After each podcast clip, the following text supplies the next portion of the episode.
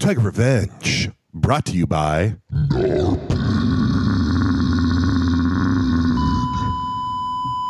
Warning. You are now entering the Blue Tiger Den, the intellectual dark web of comic book podcasting. Revenge is upon you.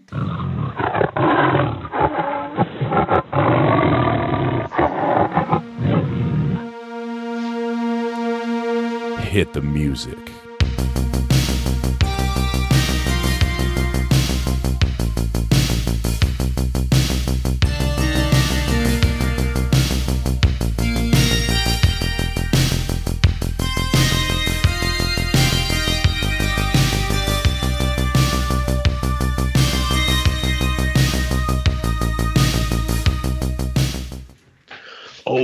That's right. And we're back. We are back once again, as always. We've been being real good, real good. The Revenge Crew, almost on a weekly basis. Uh, I know, I know. It's pretty, pretty crazy. If you've never listened to this podcast before and you're tuning in for the first time, welcome to Blue Tiger Revenge. I am comic book creator, all around California 8. Uh, Tad Galusha. That's right, California 8. Uh, and with me, some would say California 4.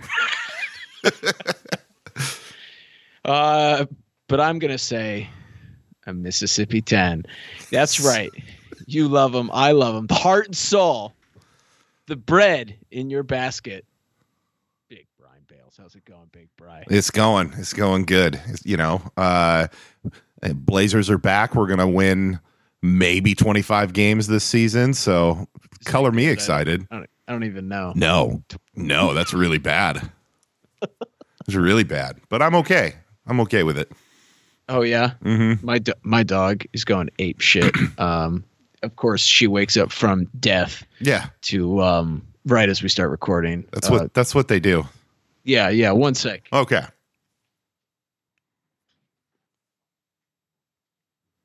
I like how you give her just the the slightest little slightest little Little boot in the butt on the way out.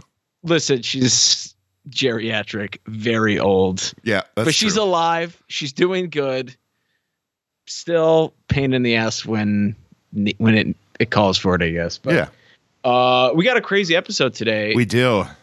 this is a first time for us. We're delving into, well, if I'm an old man, I'm going to say those video games. Yep. Uh, but we have a uh, game director coming in to talk about his newest game that uh, I basically, I guess his studio is developing that releases uh, what day before Halloween? Yeah, October 30th. Yeah, the Foglands.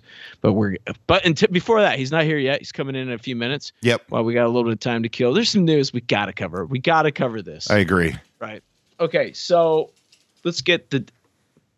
There's some fun stuff, but there's also something that's kind of important that we need to cover. Yep. Uh, okay, so I think it was about a week ago, maybe two weeks ago. Uh, Scholastic Book Fair. We all love Scholastic Book Fair. Listen, that was the highlight of elementary and junior high. right? Yeah. So they uh, um, they came out and basically announced that they were coming out with a new section Yeah. that will uh what is it going to focus on uh it, it was a it focused on like diverse stories Yeah, it's it was it was called it's called share every story, celebrate every voice. Sounds pretty great, right? sounds great but here's the caveat here's the caveat with this is that it's an opt-in opt-out program Yeah. so the scholastic book fair would come out and it would give school districts mostly public I, I, I will add Yep. I think that's very important. Uh, the choice of whether or not they want to have these diverse voices, Right. and um, because apparently there's a lot of uh, school districts that don't want to have diverse voices, Correct. despite the fact. Um, so, despite even though it has a great ti name, Yeah. uh, basically made it so that uh, you know if you're in a very, very, we'll just say socially conservative uh, school district, uh, you're not going to have access. As kids aren't going to have access. Yep. So it um, the voices. titles that that deal with race, gender, sexuality. So that was everything that was put into that collection, and Right. um, which is insane. it it It's is in- it's you know what it reminds me of. It reminds me of uh, it was something that sounds really cool, right? Because sure. listen the the marketing people who who who who came up with share every story celebrate every voice uh a a plus you did a great job in marketing that collection it sounds like something that is very cool um it reminds you of no child left behind right because that uh, Yeah. something else sounds very very cool when you dive into what it actually was not cool at all like the Oh, it's kind of or kind of like if I if I might interject, Yeah. uh, you hear the term right to work, right to work which you yeah think you think that would benefit the worker, like yeah, the right to. No, no, it means that states that operate under that premise is uh means that your your employer can without any cause reasoning. or reason yep yeah they can just fire you at will like Yep. oh we want we need to downsize today bill you're gone yep you know Yep. Um, Thanks for your 15 years. I know you're about to retire and get a pension, but not anymore. Um, exactly, but yeah, it in and let's be real. Like the book fair, the entire Scholastic Book Share should be called "Share Every Story, Celebrate Every Voice." With all of those, that should be the slogan that should be the slogan for all of it. It should all be right there for anyone to be able to look at, to buy, and to read. Right? Yeah, and and, and I'll, I will say this. I will say that I, okay, if you're of that mindset where you don't want your kid having access to Ooh, all this Ooh, stuff, I have the solution. wait, wait, wait, wait. Let me let me Okay. finish my point. Okay. If if you if you're a parent that doesn't, that's fine. That's fine. But you need to realize uh, that your your parenting doesn't that doesn't roll over for every other kid, especially in a public school. There's all walks of life. If that's how you really feel, Private kid- school. Yep. Yeah, Go to kid to private fucking- school. yeah, Send them send them to like a some sort of uh, religious school that you want your kid to go to. If you're in a public school, um, well, first of all, it should they should be available in all schools, but private schools, you you know, they have the right to do what they want because they're private. Um, Exactly. But public, no, this needs to be available in every public school in America for kids to read because guess what? Like it or not, there are kids of color, kids, there are LGBTQ kids, like Yeah. in schools, whether you know it or whether you don't, they're there. Whether you want your kid to be that way or not, they probably are. Like they should be able to have access to these stories. And you know what? So should so should uh, like non students of color and non LGBTQ kids. They should be able to read these books too, so they can understand and you know at least it, it brings cultural bring perspective. exactly. Yeah, Yeah, yeah. And the great thing is, though, uh, today uh, Scholastic rolled back this program. they did. uh, and uh, they they completely did away with it because they got so much heat. There were some big, big names, big creators that were speaking out Yep. against it. I hope behind the scenes they're threatening to pull their books. Yep, I hope so. Um, You know, maybe the R.L. Stine estate was like, "You need to reverse this, or it's no no goosebumps for you." And, and listen, no, no, no goosebumps at a Scholastic book fair. That's why, why are we even going at that point? yeah, just shut it down. Man. Yeah. like Uh, no, no- goosebumps, no Animorphs? no Ferrari posters. What about Animorphs? Don't forget about Animorphs, man. Yeah, I never got into Animorphs. Oh, dude. right at the time when I was starting to kind of, I loved get out. Animorphs. Loved them. Was I bet you did. Yeah. I bet you. Listen, you know what? I'm waiting for when we ask the question to somebody. Somebody says Animorphs. Give me that. oh I my think- god, I think Animorphs is kind of a forgotten. it'll come back.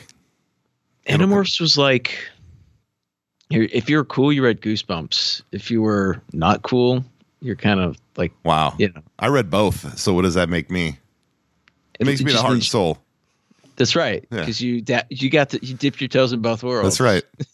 That's- I'm like a chameleon, man. I can I can I can go in any walk in all right. worlds. Uh, okay, we're all fired up, so I guess uh, we should probably. There was some positive stuff. You turned me on to this crazy cartoon that it's definitely not for kids. It's a. No. I think it's a Netflix original. Netflix original. It's by uh, the dude who did the Castlevania animes. Um, oh, so it's. Um, I know the studio. They're. Uh, I forget their name. Anyways, uh, they do really good animation. I Yeah. guess. It's, uh, but what's great? I see. I thought it was like. What's it was called? It was Laserhawk. Captain Laserhawk. Yeah. Captain Laserhawk. Yeah, it was really interesting. It- Visually, it looked very cool. And well, the Um, cool thing was when they would do like they would take you back in time to like different video game eras. So like in the first episode, they've got like the they go back to like Super Nintendo. Um Yeah. and then some of the later episodes they they dive into like do you remember when they tried to do like the live action stuff that was like super pixelated? The live action. It stuff. looked it looked almost live action, but then like the characters were super pixelated because they couldn't quite pull Oh, it off. You mean like like first gen like PlayStation Yeah, stuff? yeah, yeah. So yeah, they did I had a I had a wrestling game that was like that, and it was like real wrestlers' faces, Yep. photos on these like Yep. square bodies. It was really strange. So they do some of that as well. Um, okay, it's very very cool, and it's and it's definitely like uh, uh, Ubisoft uh, was definitely a partner in this because you had Rayman, who was a, just a, a drug Yeah. fueled uh, fascist propaganda guy, which was hilarious. yeah, he was like a almost like a um oh who's that asshole the Infowars guy. Oh, uh, oh, Alex Jones. Yeah, he was kind of like a smooth talking Alex Jones. Yeah. it was really weird.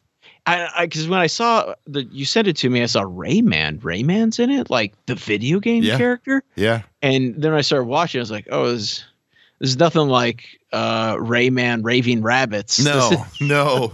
Uh, you also had uh, there was assassin there was an, a frog assassin in the game in the show which from the Assassin's Creed games. You had uh, Splinter Cell. Sam Fisher was in the game. Um, you Oh, had really? yeah, you had uh, people from the game Watch Dogs in it. So it was very much an uh, Ubisoft partnered show, but it was just insane. It was very it reminded me a lot Yeah. of Cyberpunk uh, as far as just like how out there it was. But it was cool, man. It was it was really I thought cool. it was better than the. I tried watching the Cyberpunk, uh, and I guess you say anime. yeah, Um, it's better. I'm I- on the I'm on the last episode right now, the Cyberpunk anime, and it's a it's okay. Um, yeah, I couldn't get into it though. Where this one, You you, wanna know why? immediately. Why? no Keanu, man. I don't think it had anything That's it. with Keanu. It's just it was slow, Yeah. and it just assumed that you were familiar with the world. Yeah, Where this one, it was super action packed. yeah, uh, it, it made you very like very quickly it familiarized with the the world that these characters all lived Yeah. in yep, um and it was just it was good storytelling all the characters were very interesting even Yep. if they were like comedic relief or strange looking yep. um it, it, it- yeah no it was good It was, really, good. Yeah, I It, I, watching it, I was kind of like, oh, cool. Like we're already this will this will match perfectly for today's episode. hmm You know, mm-hmm. like, just perfectly. Uh, but there was speaking of Netflix, there was a cool show. I can't remember the name of it, but it's like history of the world or not history of the world. It's something to do with like animals. And I know the one. I know the one you're talking about. I saw the ad for it today. Oh, it's called Life on Our Planet. Just got added to Netflix, and I don't know. It, it looks like they're trying to make something to compete with. Uh, what prehistoric planet? I think so. Yeah. But this one covers like all the epochs Yeah, of the world. Um, but uh, the, there's a T Rex sequence in the trailer. There's a bunch of stuff with like mammoths and uh, saber toothed cats and everything. So, I, you know, I'm gonna be all over it. Like Oh, I yeah. love that shit. Oh yeah, It's like, like I live for that stuff. I know you do. Yeah, that Yeah. looked that looked really cool. Um, Yeah. I'm definitely gonna have to check that out. I'm waiting for uh, um, uh, Pluto. Anime for Oh, Pluto drops this week, so oh shit! I got to make sure I get all my work done so I can actually watch that. yeah, Yeah. yeah. Spe- you know what? Uh, we got just a couple more minutes here. Uh, we should probably highlight, dude. Is it just me or is Kickstarter just like batting a thousand right now? There's so many cool projects on there. It's so kind of wild. Yeah, yeah, so Like- many. I've got like, let me see. I, I I've got quite a few backed right now. Um, Like I'm That- finding myself like really picking and choosing because first, then if, you know, there's we've got Cyberzoic, shout Yep. Cyberzoic, yep. like back it, folks. Um, and then uh, what? Sean Murphy's got that crazy Zorro book that looks pretty cra- like pretty radical. Yep, I backed I backed that as well. I got Cyberzoic, I got Zorro backed. Um, I'm waiting on a couple right now that that I should get sometime in the next year, sometime next Oh. year. So, uh, Okay. like Death Fight Forever. Um, Oh, the Lexus Zerot. Yeah, Book? yeah. So I'm Yeah. waiting on that one. That one is supposed to. We're supposed to get that in April of next year. Okay.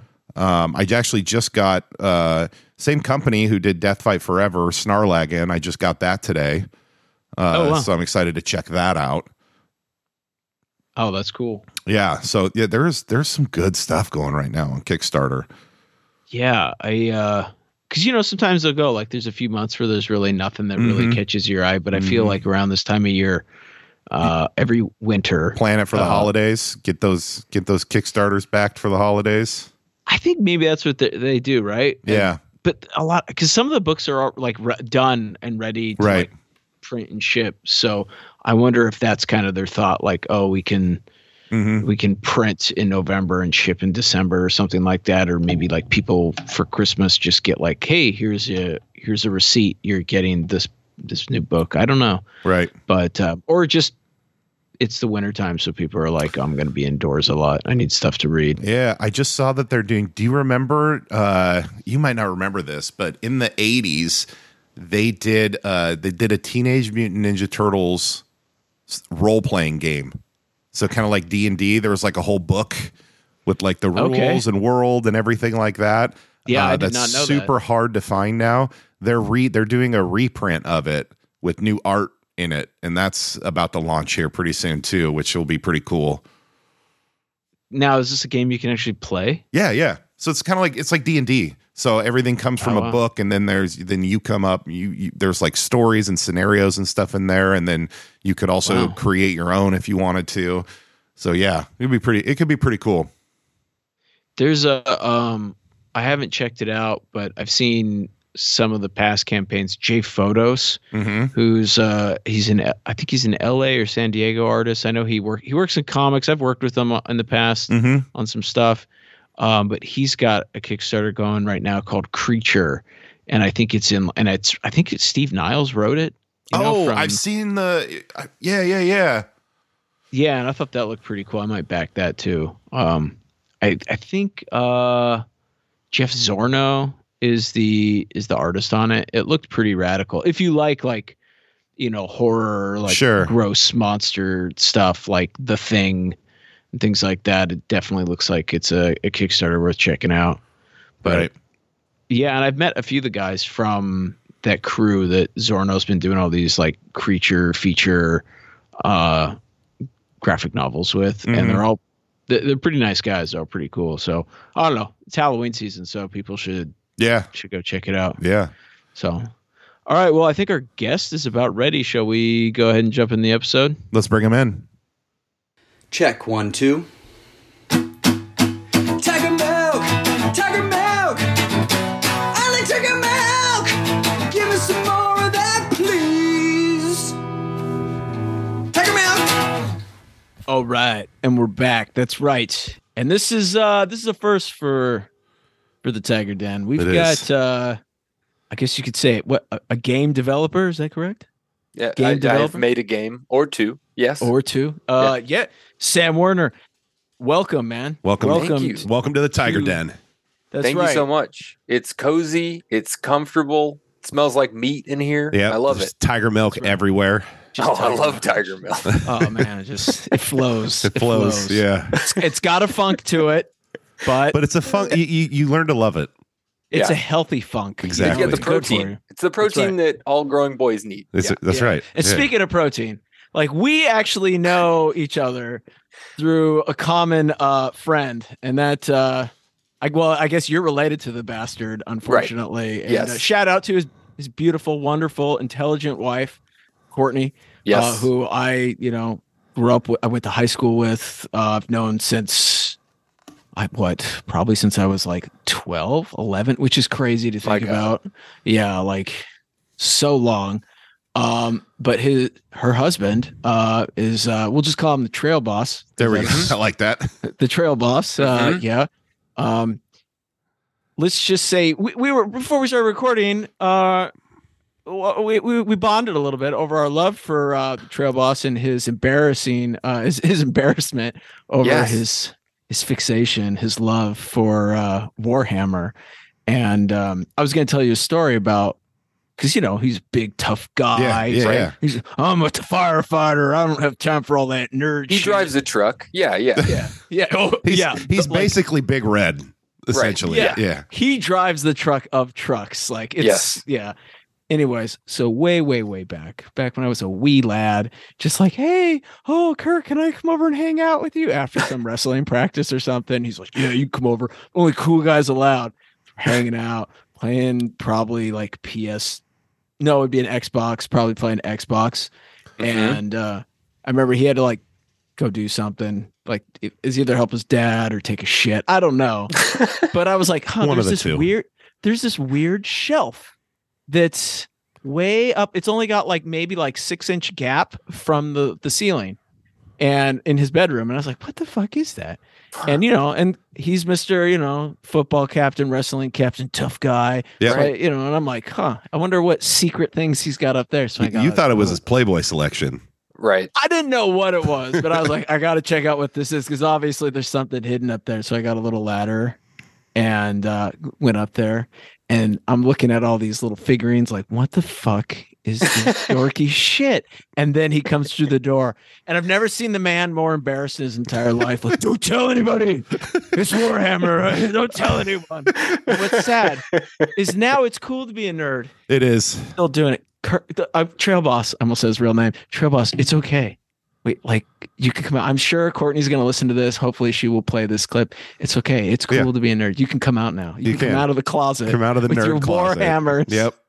Well, Yep, I- we we uh we went to his his new new place recently, and uh, I got to see his Iron Wolves collection uh, that that was as yet unassembled and unpainted, um, Okay. but vast, vast in its promise for you know what was to come. And I was uh, I I knew then that that uh, Trail Boss was was a true nerd all the way through down to the the way. core, you Nice. know, tip to toe. So You you. Oh, go ahead, bro. I was Sorry. just to say, so estimate the thousands of dollars that he spent on his Warhammer collection. Let's get it out of the way right now. I kind of want to say close close to one I, I i think that's probably being a little generous because there was there was there was stuff that was big and had rockets and Yeah. then there was like dozens of another thing you know it's just like the, the, there's Yeah. the uncountable hordes and then there's the incredibly large you Because know, those set are, you know, big big guys two, yeah. three hundred bucks a pop for some of those. That's Right, wild. yeah. yeah. yeah so i i was it, it just you know nerddom aside i was uh i was um humbled by his commitment to the bit i think that that's how i felt I like it. I like it. I will say this: when it comes to, uh, when it when I have to draw really badass shit, like there's a crazy fight scene or something, or I'm designing a character and I need some awesome weapons. yeah I will text him. Uh, I'll text Trail Boss and be like, dude, what's give me a, a crazy like medieval weapon? And then he'll usually hook me up with something there. I'm like, all right, we're gonna do a very recently he just helped me. I sent him a bunch of T-Rex skulls and I was like, pick the Rex skull that you think would be like good No for this way. scene. Yeah, and he picked this one that was like I can't remember the the the, the actual skull's like name. right sure These big giant growths on the like the snout that made it all like burly and gnarly looking. And he was Right. like, "This is the one, the big boy. yeah Use the big that. boy." we need that that has to go everywhere yeah, Yeah. of course put it on the shoulder pads yeah Yeah, yeah, exactly. Awesome. Right. I love it. Yeah. Anyways, enough about Trail Boss. We love him. We but love him. enough. Uh, let's talk about you. Yeah. So me you've got, new, you've got a new game that's out or came is already out. It comes comes out. comes out comes Halloween, out on, right? on on halloween Yeah. yes Oh Yes. shit. Okay. And the the Foglands.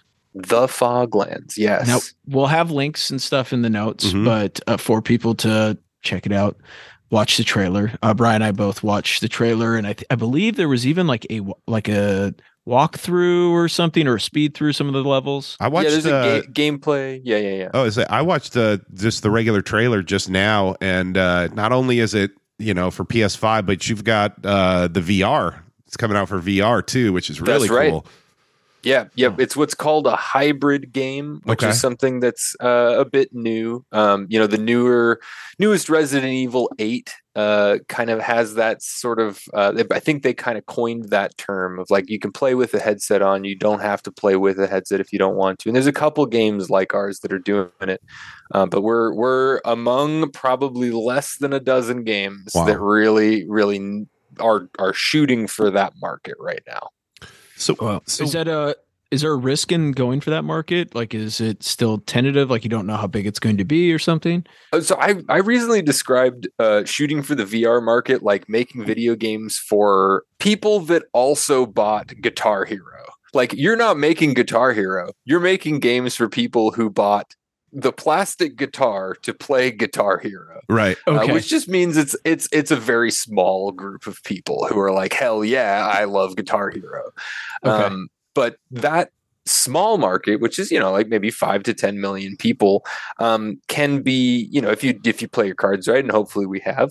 Um, if you if you shoot for the console market as well, you you end up aiming for you know 50 60 million more Mhm. potential um, users which obviously you're not going to capture that many but um, if you're talking percentages you know it's you're happy to get you know even a couple percentage points of that that group if you can Yeah. if you can swing it Right. um, and so you open up your user base quite a bit if you if you go for a hybrid versus just a vr uh, uh, Okay. game experience So, so what was so what was your role in in creating this game? Like, what do you what did you do for it?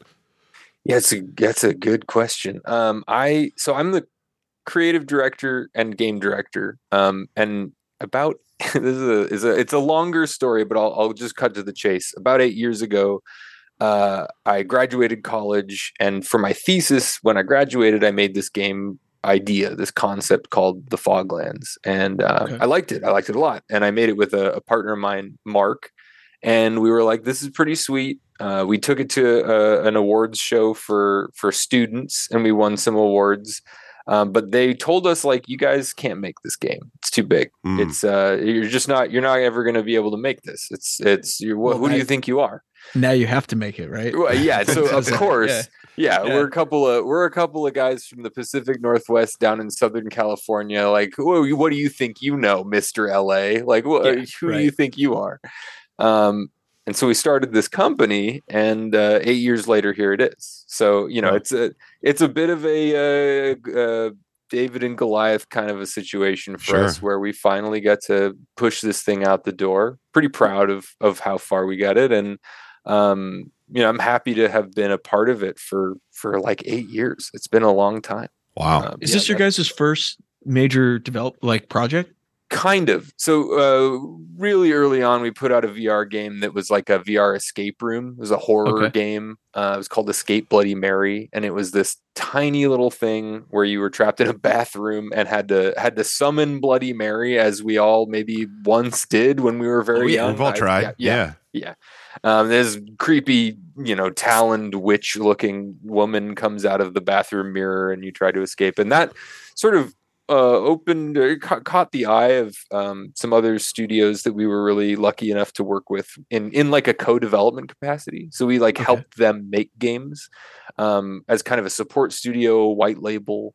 Um, and so we did that for years. We did that for probably four or five years. Does that Uh, kind of help? Oh, sorry to interrupt, but no, does no. that help? Uh, kind of like keeping like the lights on while Absolutely. developing this larger project. Okay, what- absolutely and and you know learning how to make games better learning Mhm, yeah. and and getting to um, make great contacts just kind of like expanding our footprint in the industry and so then that led to us somehow in between all those jobs putting this demo together putting it in front of sony and sony being like you guys seem like you know what you're doing um, and so they they funded the project Nice. and Wow. uh, and it was it's been great to work with them yeah That's great. So That's this is a, a first person first person shooter, um, and uh, obviously uh, horror based. So tell us a little bit, like break down the game. Like what's the what's the plot? What's the synopsis? What are what are you trying to accomplish here? In Yeah, the so- ga- in the game, I mean. in the game yeah. So in the game you play as a, a new uh, uh, your name's jim um, and you're a new runner. And as a as a runner it's your job for for this community of people who have buried themselves underground to escape this toxic fog. It's your job to to go out and like bring bits of the world back you know like kind of salvage what's out there and see if you can kind of keep your community alive um, so very early in the story, you're learning how to do this. You're like, how, how am I supposed to? I'm, I'm a I'm a gunslinger. I'm a monster hunter. I'm a I'm a I'm an engineer. I'm, I'm like all these different things. Um, and uh, pretty much right in the first 15 minutes of the game, you die. You just you get completely eaten by a monster.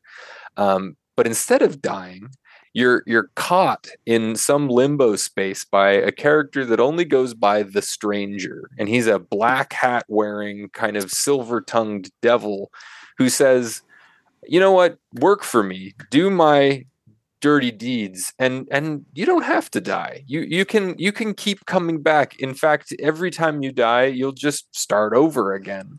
Um, and so that's the the kind of general conceit of the game is this um, nefarious dude, the stranger, has made a deal with you, and uh, you have to just kind of follow his whim, uh, and and also eventually figure out how to maybe escape this deal that's just a little too good to be true. Um, that's the adventure, I think. I like it. Fogland. Sounds Yeah, really that's, neat. That's cool. So let me ask you this, because I'm a storytelling guy. That's that's Sure. essentially what I do. Uh, how did you guys come up with the story for this? Was there uh, were you guys looking at a lot of westerns? Was there something another game that was kind of inspiring? You were like, we want to do something like this, but also it sounds like there's some post-apocalyptic Oh yeah, elements to it. So yeah, absolutely it it's you know the i think the the stuff that's maybe um i think is a little vanilla is like looking at other games like we we look at hades we look at uh half-life alyx or just the half-life series in Mhm. general and we're like hey these are great games we want to incorporate as much of those things as possible but um you know as far as inspirations go once upon a time in the west is the best western in like ever. It, it's it's the it's the um, Ennio Morricone like peak, uh, beautiful storytelling. You know, kind of the the um, the the inevitability of the the growth of the western, the colonization that's taking place there, the the sort of uh, leaving behind the gunslingers and paving the way for the capitalists. It's a it's a wonderful tale. Um, and so we, you know, we pull a lot of inspiration from that. And then uh, you know another another kind of um, storyteller or, or person that we really look up to um, i do anyway is you know frank miller. You know i, Oh, I yeah. love um, ronin. I love um, his batman's his batman work. Um, you know the um, you know it, it just uh, anything that he has ever done putting pen to paper has felt like it's impactful meaningful uh, and it, it has weight to it more than Yeah. than um, than just sort of like a, a typical sort of you know beat 'em up ad- uh, hero adventure. Yep. sure. I agree Um, with So you know we, we we try to pull from a lot of different places for Foglands. I think that Yeah. that's what we wanted. Yeah. That's really okay. So let me ask you this then, because making anything is always incredibly difficult, right? These like Yeah. it's just time and hurdle after hurdle, mountain Mhm. after mountain you have to climb. Uh, what were some of the? I can only imagine making a video game, like a video game. God, I sound so old. Uh, making a game. uh, a Game Boy game. Yeah. the Game Boy game. Yeah, Yeah. there- it's so much more involved than like say. Uh, there's so many because you have to be able to branch so much into this vast environment. yeah. Mhm. Um, what were some of the unexpected, unforeseen hurdles that you encountered when you guys were starting to get this going off the ground? Where like maybe it might have felt like a setback. Yeah, yeah I've, I've got the biggest one ready, ready to go. Um, we we thought at the beginning of this game we were making a western. You know, like Yeah, I'm Okay. a I'm a man with a gun. There's a monster. It's threatening my town. I'll go kill the monster, and bada bing, bada boom. That's the adventure. Right. yeah, And uh, the deeper we got into that story, and the more people we really brought onto the project, the more uh, there was this want for us to take a deep look at the characters that we had penned already and ask how how is like what what is their role in the historical context of the western our main character is a black man and Okay. and the word cowboy um you know it's kind of a a if you go all the way back in history it's a it's a derogatory term for cow hand Mhm. which Right. is is the name of a, a person who was you know operating a farm or you know like driving cattle doing Right. that and a cowboy was often um you know a a um, a black man who was in the same role Hmm. and um and so what we what we what we had to do was look inward we had to ask what story are we really telling if we've got this black hat uh priestly gambler of a villain? We've Yep. got a black man as a protagonist. What what are we saying here? What is the what is the, the kind of message that's expected? And can we really have this person this character that you in, embody um, just go out into the wild by the whims of this this puppeteer uh, and and kind of just murder the fauna and and then say woohoo we did it. You know there Yeah. there was this sort of twist that was expected this ability for us to say uh okay we can't just do what a western might have done here and just defeat the monster and go home. We have to we have to ask is there a different way to do this? Is it is it possible to solve this problem outside of uh, brute force violence Okay. um and Trail can we boss would say no. right yeah absolutely and, and it's a hard thing to face it's a hard Right. thing to face as a bunch of kind of younger first time storytellers to just be like oh shit uh we we kind of dug this hole ourselves but let's keep digging you know let's Yeah. keep going and see how far this goes Well, well, it's it's it's pretty impressive because I think a lot of times as a like a when you're younger and you're making your first project, you do kind of go for like that, I guess, the short sighted goal. yeah Um, right Like because it's keep like keep it small right yeah, yeah keep it small. And you guys were like, now let's go deeper. Let's let's bring more depth to this yeah and see what we can make of it. Like, I mean, you're making a it's a bigger risk. It's a much larger Yep. risk. I think it's impressive that you guys were like, fuck it, let's do it. yeah well, it's significantly larger i mean you know most Yeah. people that play a shooter they're not here to like learn about colonization Right. or you know the roles of native americans in the like deep Yeah. history of the west and that's not we're not like hitting people over the head with that it's not like uh, a a, a c-list star trek episode where you're just like okay i get it Right. like we we wanted to really write this with some intelligence Yeah. and like some kind of like oh like if you're paying attention i think you'll see the things that i'm talking about. You'll be like oh, okay cool. That character descends from like navajo culture. She has like a deep respect for um, her community but also how that community interacts with the land. And your role as like this gunslinging cowboy uh, is somehow at odds with this other character but that doesn't make you enemies.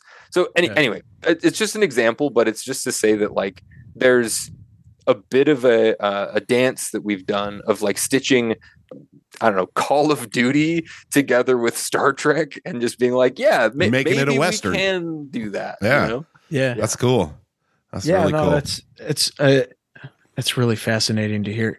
Again, because like thank you the stuff that I, I work on, a lot of times, I, I mean, you take all that into account, but it's a lot of times it's just like we just got to get the story on the paper, and a Yeah. lot of a lot of information is inferred, yes but you don't have the space to go like really into the like explorative state with it. You know what I mean? Where you can't Right. go on can side hint it. quests in a comic book. yeah, yeah, Yeah. exactly, exactly. There's no side quests. It's very yes kind of linear. And I'm sure some writers would probably disagree with me on that one, but I would Sure. just be like, okay, yeah, well, when you draw it, it's like you got 12 issues to do for the year, and that's that's that's a lot. You know? that's what you got to do you got to put it out yeah Yeah, Mhm. exactly. absolutely Uh, you know and and i think you know um the the i'm 14 and this is deep reference that i'll put in front of you guys and i'll probably keep coming back to it is watchmen everybody loves watchmen sure. Yeah. like no Oh, there's no there's nothing wrong with watchmen it's just No, it's no. watchmen you know um yeah, and you know they had forever to make that or you know it was it was a it's a beautiful piece of media for what it is and but i i think that i i always come back to that as a subversive piece of comic book media where Yeah. it wasn't just like and then the heroes save the day you know there's sort of this Yeah. ending to that spoilers that's just very it's not a downer but it's just it, it grapples with reality in a way where you're just like oh yeah no no this this is what's going to have to happen in order for everything to just be okay for the world Mm-hmm. um and and our game kind of has a uh i think a similar sort of resolution it's it's not exactly like and then you kill the fog it's it's like no that that's not it, it this is the world you're in Right. how do Yeah. you live in it how do you make that okay and i i don't know i think our generation i think the people you know generally in our our age group we we like that realism a Yeah. little bit more Yeah, yeah. I don't think you could get away in this day and age doing. Well, I- as I say that, like these the iPhone games are like killing it, like Candy Crush. Oh, shit. absolute murder! Right, Yeah. but- Yeah. yeah. Right. but I, I feel like the odd. Someone once told me I had. To, I once was sitting in like a an office once, and I had a like an editor in chief tell me like, "Oh, just assume your audience." The rule is the audience is always dumb, and I I've heard feel like that. yeah, and I always have felt like, uh, you're an idiot for saying that. Yeah. And for that's probably why so many of your books sell so poorly. Is because yeah. you assume that your audience is I know who you're talking about, but I won't say it. We will not say it. no. Uh, yeah, I, I like having a career, Bry. Yeah. We, we, we like making money around here. yeah, Yeah, that's I true. need to work. That's But true. yeah, it's just one of those like interesting things of like, I think audiences now are so much smarter. Yep. Like you can't even get away with a fucking laugh track on television. Like you hear a laugh track, you're like, oh god, turn it off. What is Fake. this? It's Yeah. true. Like I, old? I've tried to watch newer like sitcoms that have laugh tracks, and to me, they're just so cringy and so bad. Yeah. Yeah. It Yeah. is, And and that's it's a really hard line to walk when you're Mhm. being earnest because Mhm. I think if you're if you're putting yourself out there, you're kind of like, okay, this is we're just trying to say something, you know, is this good? And you know, especially with games, it's like if there's bugs, if there's visual problems, every one of those things can kind of undermine the message if Yep. it's like Oh, yeah. distracting in any way. So, you know, oh, uh, can we can we go into that? Like, Like- because that's a really I didn't even think of that. Like, Well, uh, I actually have an. Ex- I mean, I think the biggest example of that recently is Cyberpunk. yes. I mean, that's now that it's bugs are gone. They've done the update. They did the expansion. That's literally one of the greatest, one of the best games I've ever played. It might Yes. be probably top three of my favorite games. it's incredible. But the 'cause didn't it- launch, didn't, yeah, I was gonna say, didn't the launch kind of flop? they released they they they Yeah. released a, a, a un, incomplete game. Yeah, it was I it was re- rough. There was Yeah. uh, there was an article that came out recently that said they spent upwards of 120 million fixing the game. Yep.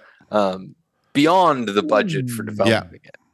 But I- Wow. well worth it Go though, because that that game is truly incredible.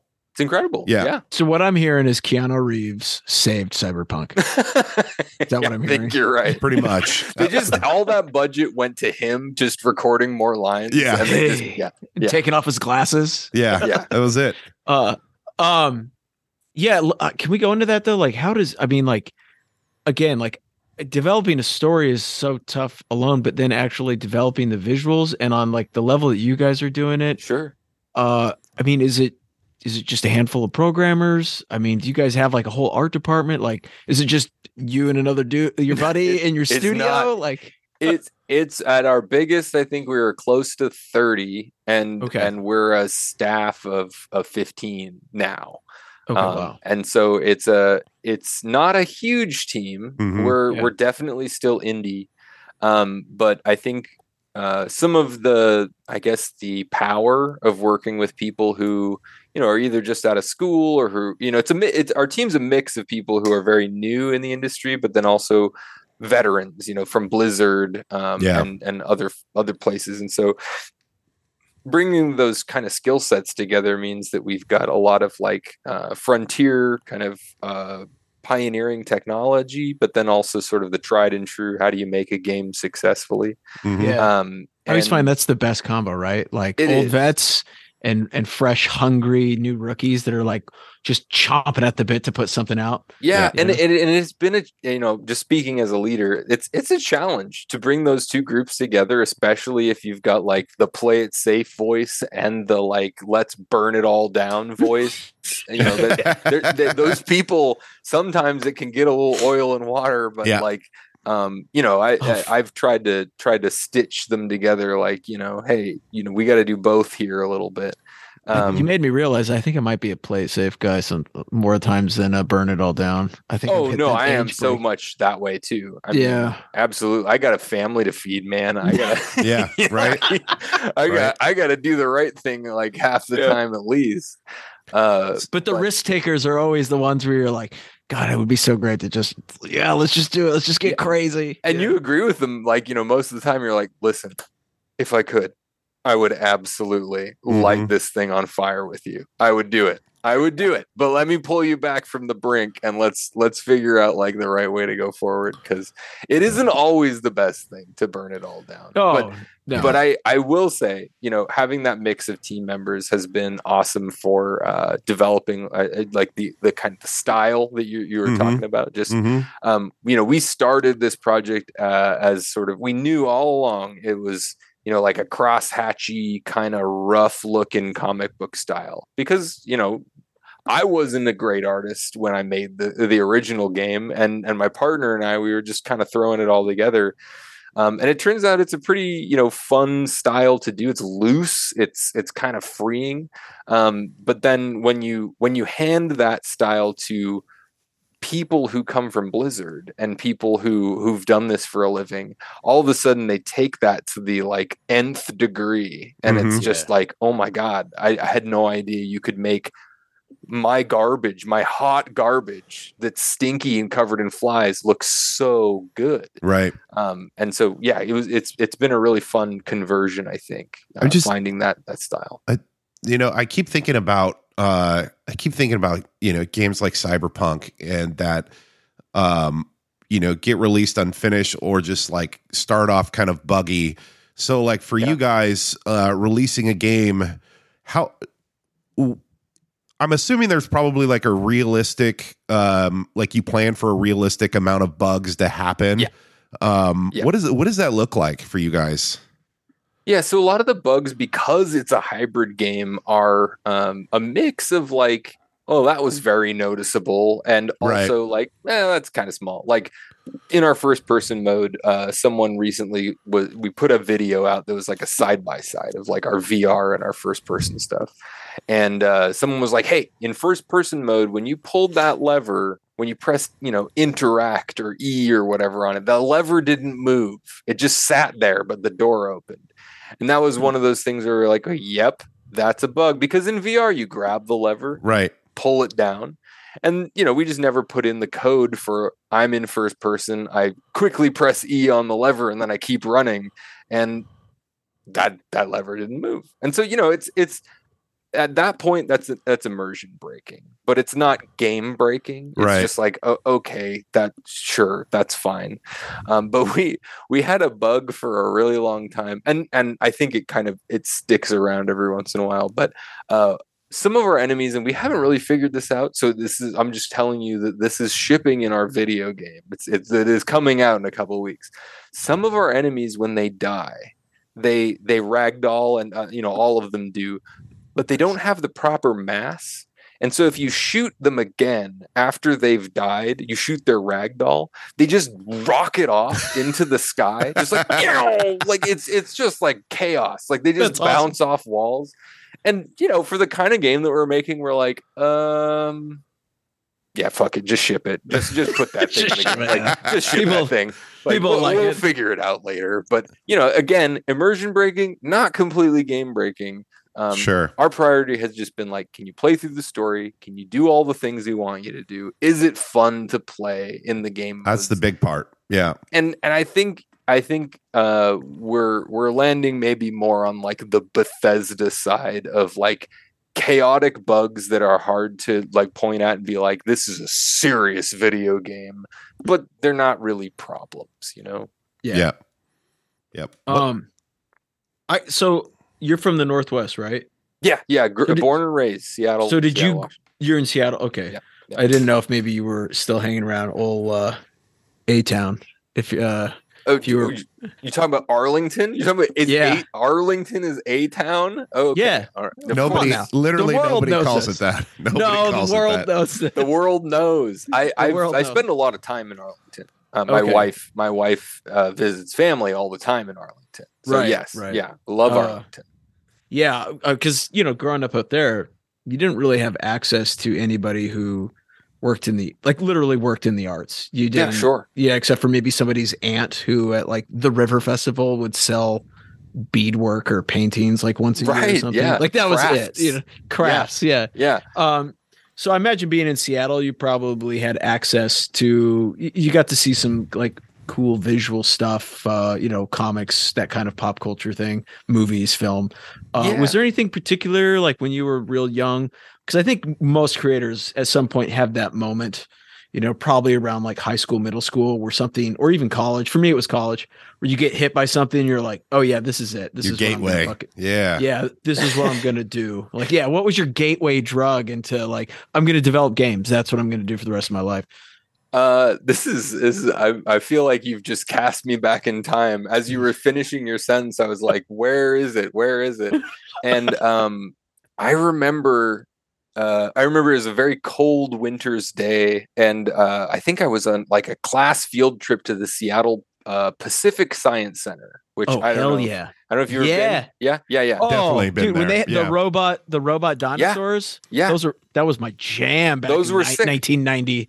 absolutely and and i think uh whenever it was that i i went it must have been seven or eight or um some sometime right around when the n64 had come out Yep. and they Okay. had an exhibit in the main atrium of the pacific science center that was like a you only are allowed to be in here for 10 minutes but you get to play the n64 and so my class is you know all bouncing around and i'm like i think i i think i somehow managed to spend an hour in in this Hell yeah. until Was this like a beta, like a beta program or something? I think I don't even think it was a beta. I think it was just like, hey, here are like a dozen N64s with TVs, and we're gonna play Wow. Kirby or like Super Smash Bros. or whatever on them.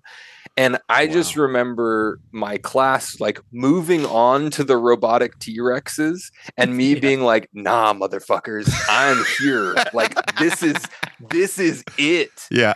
and you know i i think that went uh for me that was like uh i i was able to uh i th- you know i don't know of my own volition decide this is cool and it's so interesting and worth my time that i'm gonna kind of just break the rules to like just do this Yeah. Yeah. and that I think maybe just kicked me off into I'm going to do this no matter what. My dad calls it the gutta dance, you know, or you got you know the gateway drug. It's just Yeah. it's it's like I gotta do this. I I Yeah. have to. It's it's there's just no way you could make digital worlds that are interactive like this and leave me out of it. Like I I gotta do That's do awesome.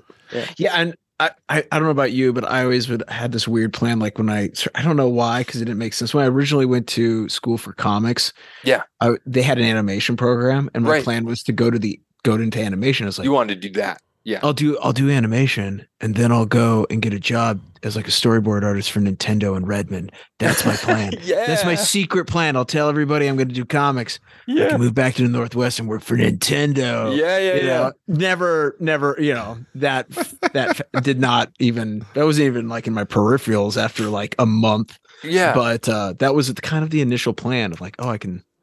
Oh, Did that help knowing that Nintendo was just like right there, right there, like within kind of like you could drive by it if you needed to? Yeah, you know, it did. It was that and Valve and Bungie and like Mhm. the, you know right. um, Oh, Bungie. Microsoft. I mean, there's just Yeah. there's all these these studios. The one that the one that clinched it for me, and it was right before I went to college. Um, this is such a weird connect, but like my mom's good friend's husband knew the guy. Do you guys know who you know Penny Arcade? Yeah, Yeah, you know you know them or you've heard Yeah. of them. Um, yeah. Oh, God, I forgot all- about all- Penny Arcade. yeah, I know. They they they're they're around. They do things, but I I got to meet them. I got Oh, to wow. go and hang out with them with one of my friends. Um, I, was just must have been like an hour. Um, but you know, they're up here, of course. And Yeah. um, I remember, you know, I was like, I want to make video games. Like that's, you know, I told them that, and they were like, All right, well, you, you know, what what can you do? And I was like, I don't know, I can draw. And so I showed them some of my art, and they were like, All right, kid, you know what you're drawing. Like that's cool, but do you know how to do math? And I was like, No. they were like, You're probably gonna need to figure that out if you want to make video games.